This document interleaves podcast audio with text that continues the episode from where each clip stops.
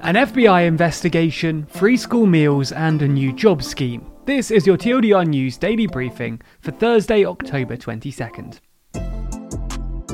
In the first story of the daily briefing today, we have big news from the US. And much like four years ago, it's an announcement of an FBI investigation just a couple of weeks before polling day. Yesterday evening, Director of National Intelligence John Ratcliffe, alongside Director of the FBI Christopher Wray, announced that Iran and Russia had obtained voter registration information, which could be used to spread information that could cause confusion and chaos in the final weeks of the election. The main allegation seems to be that Iran has been sending threatening emails to Democrat voters, seemingly from the far right Proud Boys, basically implying that if the recipient does not vote for President Trump, then they will be in danger. Supposedly, this is intended to drum up support for Trump's opponent, Joe Biden, by associating Trump with a group such as the Proud Boys. Proud Boys, stand back and stand by. This will likely only accelerate the president's claims that the election is rigged. Democratic leaders such as Chuck Schumer have been keen to express that this meddling should be seen as an attack on election integrity rather than just on President Trump. There are a few caveats to note about this story at its early stage. First of all, it's not confirmed at the time of writing whether the information sourced by Iran was already publicly available, or if it involved some form of hacking. Secondly, there's no evidence that this is election meddling in the sense of removing voters from registered databases, which would concretely impact people's ability to vote. In UK politics today, the government has been facing intense backlash both online and in newspapers following its refusal to back a House of Commons motion that would ensure that those who need free school meals continue to get them over the holidays. This proposal was introduced by the Labour Party and attempted to extend the free school meals programme to the upcoming half term holiday. The government has suggested that its reason for not backing the proposal was because other schemes, such as universal credit, would suffice.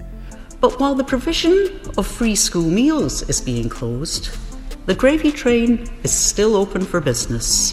£7,000 a day for consultants working on a test and trace system that doesn't work. Yesterday, a business minister said that extending free school meals is not as simple as writing a cheque. But why is it that the money only runs out when it's hungry children who need it? They also argue that expecting schools to open and provide meals to children in the holidays would be an unreasonable burden to put on them. Although this was the line by the government, five Conservative MPs remained unconvinced and actually voted for Labour's proposal. They weren't the only ones unconvinced by the government's argument. The Daily Mirror's front page today featured the words so cruel, filled with the names of every MP who voted against the motion.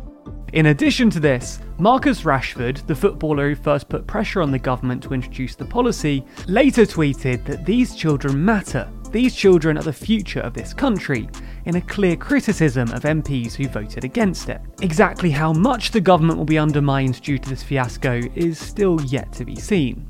In more UK news today, Chancellor Rishi Sunak has announced new measures to help businesses affected by the government's new Tier 2 restrictions. This is because, although the Chancellor has already introduced measures to help businesses under local restrictions, these only apply to those living under Tier 3 measures, the harshest restrictions. Today, though, he's admitted that businesses trying to operate under Tier 2 restrictions are also facing hardships, and has therefore introduced three changes. The first allows such businesses to receive grants of up to £2,100 per month. The second change is reducing the number of hours that must be worked in order for them to be eligible for the job support scheme from 33% to 20% of regular hours. The final change is to the self employed. He's announced that income support for the self employed will increase from 20 to 40%, up to a maximum of £3,750. And we'll find out in the days to come whether people really believe these measures go far enough. If you're keen to hear us discuss issues like this in more detail, the latest episode of the Too Long Didn't Read podcast has literally just been released. In the episode, the team discussed Manchester, PMQs, and the latest Brexit developments.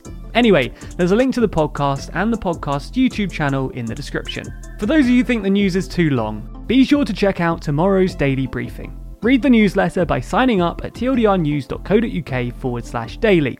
Listen to the briefing by searching for TLDR News in your podcast app, or watch the briefing over at youtube.com forward slash TLDR daily.